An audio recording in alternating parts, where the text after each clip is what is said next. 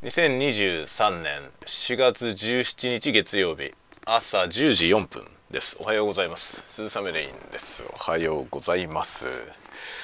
えー、今日はですね朝から洗濯物を干したりとかなんか干したり違う洗濯洗濯機を回して、えー、会社のメールチェックをしてみたいな感じで家事と、えー、あれですね仕事と交互にやるというか、まあ、仕事しながら家事を進めてっていう感じでやっております。結構ねあの在宅勤務の一番のメリットはこういう洗濯みたいなのができることですね。なんか洗濯って結局洗濯機回しちゃったらあとは終わるまでほっとけばいいわけですよね。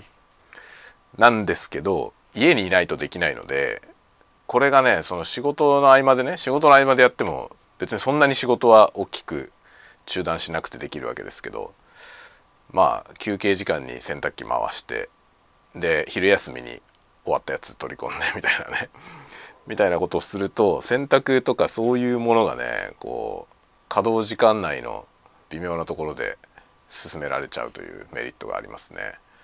なんかうまい具合にこうあれですねあの家のことと仕事のことをうまく両立してコントロールできるとなんかいいですね。ウィンウィンな感じになりますね。特にその仕事でなんかこう頭使う仕事の時にあの気分転換が必要になることありますよね。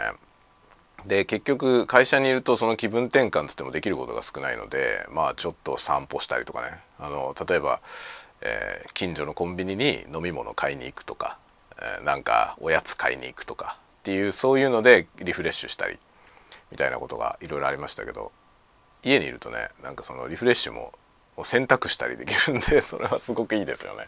洗濯したりとか掃除機かけたりとかね。まあ結構掃除機かけるのがリフレッシュになりますね。だから掃除機は割とその掃除はね必要に応じてやってるわけですけど必要なくてもあの仕事の合間に掃除機かけることは結構ありますね。あの行き詰まってる時とかね。こう悩んでたりとか行き詰まってたりうんってなって膠着状態になってくるとなんかリフレッシュした方がいいなってなるじゃない。でそのリフレッシュした時ってしたい時に掃除機かけるってのは結構やりますね。掃除ってほんとね精神衛生にめっちゃいいのでやった方がいいと思いますよ。やった方がいいって言われなくたって掃除ぐらいしてると思いますけどあのね掃除をそのね気分転換にやるのものすごいなんかねいいと思います。精神衛生に。なぜなら掃除ってねあのやれば必ず結果が出るんですよね。だからすごくいいこのねメンタルにすごくいいと思います。必ず結果が出ますからね。掃除を頑張ったのに何も何もきれいにならなかったってことはまああんまりないじゃないですか。あのよほどひどい状態で多少掃除したところで大して変わんないってことはありますけどでも成果はゼロじゃないからね。何かしら例えばあの埃を一つ払うだけでもその埃なくなりましたからね。それすぐ結果が出るっていうなんか良さがありますね。で頑張ったものがちゃんと報われる。多分一番いいんじゃないかな掃除。掃除が一番報われる気がしますね。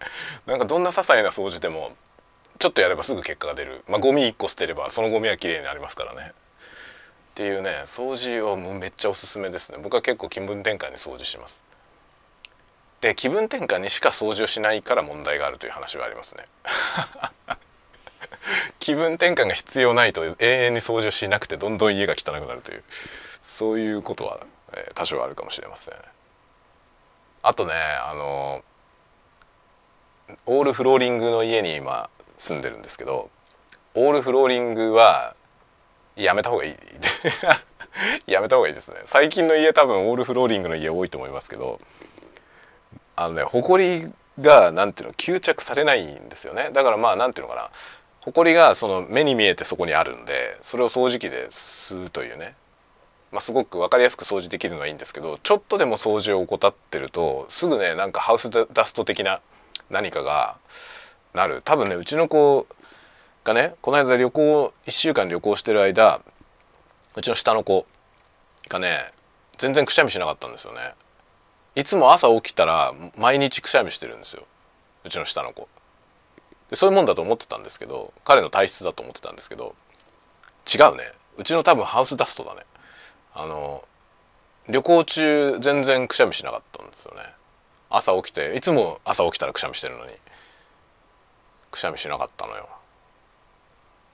って考えるとねうちは埃っぽいってことじゃない。だけどそのまあもちろんねあのちゃんとハウスキーピングされてるわけじゃないですかそのホテルとかはね。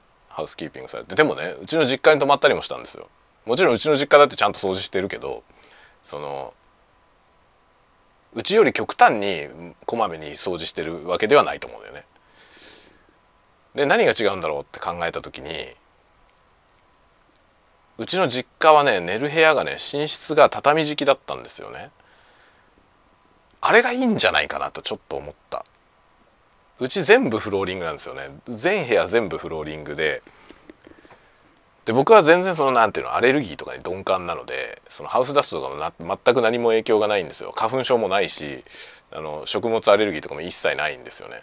だけど最近そうじゃない人が増えてていろんなアレルギーがねあのもちろんアレルギーで何か食べられないものがあるとかそういう重いやつじゃなくてもハウスダスト的なやつがねなんかちょっと埃っぽいとすぐくしゃみ出るとか例えばこの間黄砂が飛んできて結構話題になりましたけど北海道ね。ああいう時になんか会社でも目がかゆいとか言ってる人いたんですよ。窓開けると目がかゆいからちょっと窓開けないでくださいとかって言ってる人いたのよね。僕は何にも気にならないんですよそういうのが。だから僕自分が気にならないから全くわからないんだけど結構敏感な人はね我が家はもしかしたらものすごく埃っぽいのかもしれないなと。まあ確かに目に見えて埃あるんだよね。でしょっちゅう掃除機かけてるんですよ。だけどもうなんだろう焼け石に水なんですよね。掃除機かけてこう綺麗にしても例えばね掃除機をかけるルートが大体決まってるんですよ。別に厳格に決めてるわけじゃないですけど大体その掃除機置いてあるところで掃除機持ってでそこで電源入れてそこから吸いながらねこう移動しながら吸っていくわけですよね。でずっとこう大体一回り回って戻ってくるじゃない。戻ってきたらもう埃落ちてるんだよね。っていう感じなんですよ。そのなんていうのそのフローリング フローリングは本当にね些細な埃一つが吸着されないので人がちょっとでも動いたらもう舞舞うわけですよ埃がね。で舞ってそれがこう降りていくじゃないその繰り返しなんですよね。だから僕は自分が全然そういうのに鈍感だから家の中とか部屋の中自分の部屋の中多分埃まみれなんだけど全然気にならないんですよ。だけどこれがね多分そのセンサーが敏感な人はこれでくしゃみが出るのかもしれないと思って。どうしようこれ。どうすればいい？多分一番いいのはあのラグみたいなの引くっていうんですよね。その部屋の中にセンターラグみたいなやつをドーンって引いてある程度その埃を吸着するのがいいですよねきっと。埃ってなくすことはできないじゃないですか。その人が生活してれば必ず埃は立つと思うんですけどそれを床が吸着しないからこう舞っちゃうわけですよね。舞舞わないようにすればいいんだよね多分ね。その、まあ、畳は多分そうなんですよ。畳はさその埃も多分吸着するしあの湿度の管理とかにもいいと思うんですよね畳って。呼吸してるから。ジャパンだよね。ジャパンの家屋はいいよね。だから日本家屋昔の日本家屋に住んでた時代の日本人にはアレルギーとかなかったんじゃないかな。まあ風通しも良すぎて換気の状態とかもね良すぎて寒かったって話はありますけどでもなんかその縁の下があったり屋根裏があったりする。で屋根がねかやぶきだったりまあかやぶきはちょっと古すぎるけどそのね日本家屋、まあ、例えばあの瓦屋根とかね、まあ、瓦屋根雪国にはないんですよね。あんまり見たことないですね。だから雪国だとどどういうのなんだろうね。なんかそのトラディショナルがどういうものかちょっと分かんないけど。まあアイヌの家とかもね。アイヌの家はこの間あそこでウポポイで見てきましたけど。まあねかやぶきみたいな屋根で。でいろりがあってみたいなね。ああいう生活が多分一番いいんじゃないのかな。アレルギー的には。あれだったらアレルギーにならないような気がしますね。現代の多分家がねこう人間に合ってないんだろうね。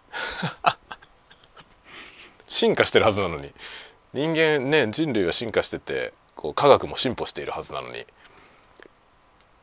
なんかどうもねその利便性を求めた結果良くない方向に進化してるんじゃないかなと若干思いますね。まあ家だから家を全部フローリングするのはやめた方がいいと思うな んか寝室にはなんか寝室は畳敷きにするとかがいいのかな。だからあとベッドにすればいいんだね。ベッドにすれば。子供たちはね今床に布団敷いて寝てるんですよね。そのフローリングの床に布団を敷くじゃない。それがいけないんだ多分ね。と思いますね。なんかなんとかちょっといろいろ考えなきゃいけないですね。ハウスダスト問題。はい。というわけで今日はダバダバと喋りましたが今ねあのコーヒー入れてるとこです。サイフォンでコーヒー入れてるからめちゃくちゃ時間かかるもうねセットして火かけて、まあ、火かけた後に喋り始めたんですけど今10分ぐらい経ってますけど10分ぐらいでは全く沸騰しないのでまあ今までの経験上ですね、このサイフォンでコーヒーを入れると大体4 5 0分かかりますね。これはだから完全に趣味ですね。趣味人のやることだなって思います。僕自身が趣味人ってことじゃなくてこれはね時間がないとできない。時間がないとできないんでこれは僕は在宅だからできるよね。在宅勤務じゃないんだったらこれはあの会社に置いとかないとできませんね。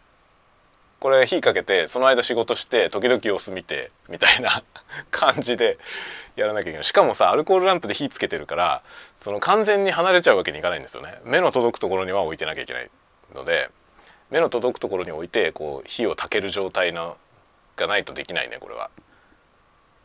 でコーヒー飲もうって思ってから飲めるのが1時間後なんで約。これは暇人のやることだなと思いました。で僕は暇人なのかって言ったら暇人ではないかもしれないけどでもまあ暇な方ですね。暇な方だと思います。まあ僕が忙しい理由はほとんど好きなことをやってるから忙しいんでそのやることがいっぱいあるからね。忙しそうにしてるだけで。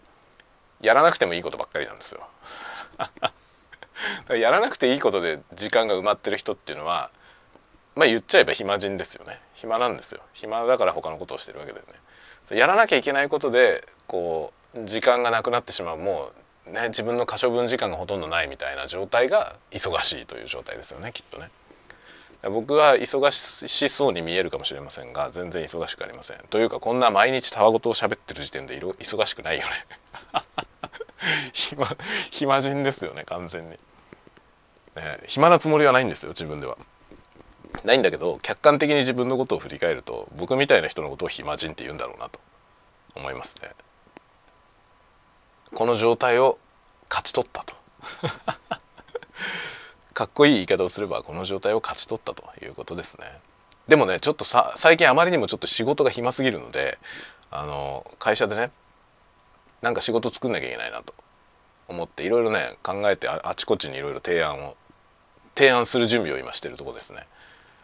あのねまあこれ前にも話しましたけどあの会社組織みたいなところで仕事をする人の究極的な目標は自分が必要ない状態を作ることだと思うんですよね。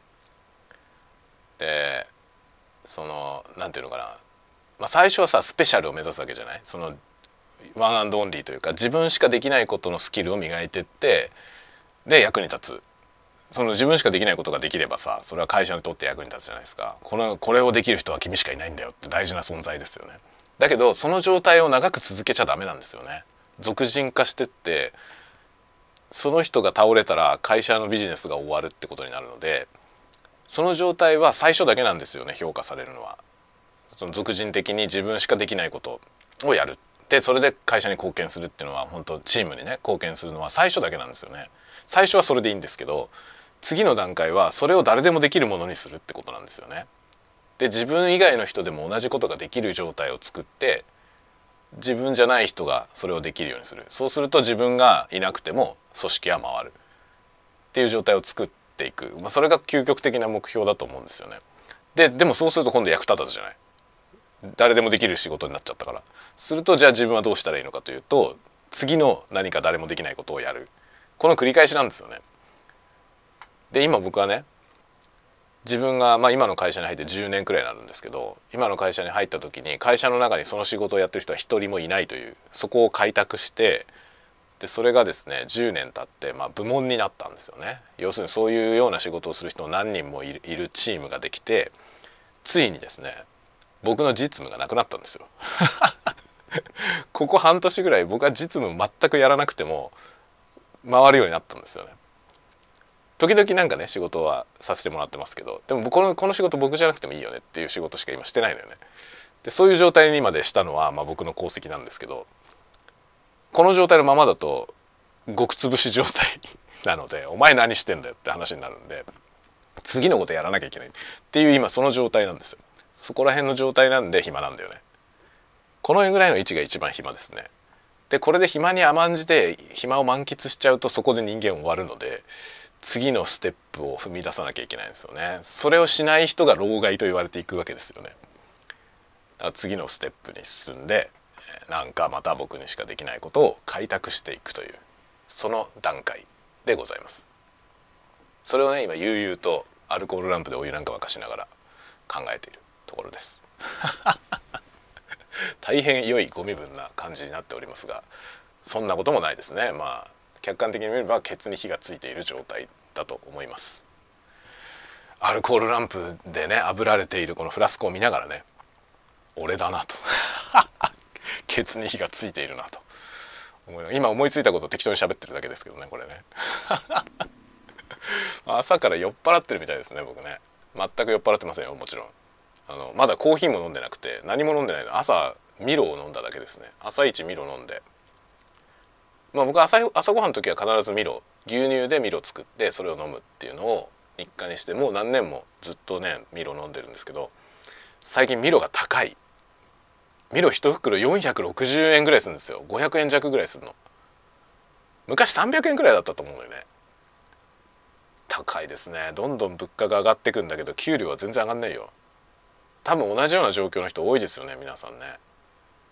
みんなこの世の中をどうしていきますか。どうしたらいいんでしょうね、まあ、この間選挙あったからね地方選の選挙ありましたけど行ったんですけどね。もちろん選挙に行って票を投じてまあ要するに僕は今の状態に不満があるのであの現職ではない対抗の人ねに投票して、まあ、全部そういう方針で与党ではない方に全部振ったんですけども結果まあ保守派が勝つという。ずっとこれですね。ずっとこの繰り返しで地方は特にそうですね。旭川に住んでた時さらに強くそう思いましたけどあのねとにかく保守なんですよ。民意が。若い人はそこに不満を感じてるんですけど物量戦で負けるんだよね。保守派の方が強いんですよ。要はあの人口分布がピラミッドの逆ピラミッドなんで上の方の世代の方が多い。特に地方都市って若い人出てっちゃうんでそれがすごい顕著なんですよね。上が広がってる状態なんですよ人口分布が。その状態だと保守派しか当選しないんですよ。だから本当選挙に絶望を感じて選挙行かなくなるっていう人たちの心理がめっちゃわかりますね。僕も心折れそうになるもんね。無駄だと分かってても行かないとさ民意を表せないからね。行きますけど。でも無駄なんだよ。完全に勝ち目がないんですよ。もう逆ピラミッドをなんとかしないとね。っていうまあねこの間あのあれの時ベースボールの時に誰だっけ？ダルビッシュかなんかが言ってましたよね。その古い人たちを全部排除しない限りは変わんないんだっていうこと言ってましたけどあれ野球に限らないよね。僕は本当そう思います。上の方で霞食ってる人たちをみんな排除しない限りは何も変わらないと思う。これがね少子高齢化ですよ。まあ高齢者がなかなか死なないからね今。物騒な話になっちゃうけどさ。物騒な話になっちゃうけどぶっちゃければそういうことなんだよね。その人たちいなくならないのでなかなかね。だから変わらないんだよ。これを何とかしなきゃいけない。この仕組みを何とかするためにはもはや民主主義に一石投じるしかないんですよね。という絶望感で僕は SF のような思考を毎日しております。はい。というわけでなんか今日は朝から20分も喋ってしまいました。暇だからね。ではではちょうどお湯も沸いてきたんで、えー、これをコーヒーを作ってこのタワごとアップしようと思います。ではではまた次のタワごとでお会いしましょう。またね。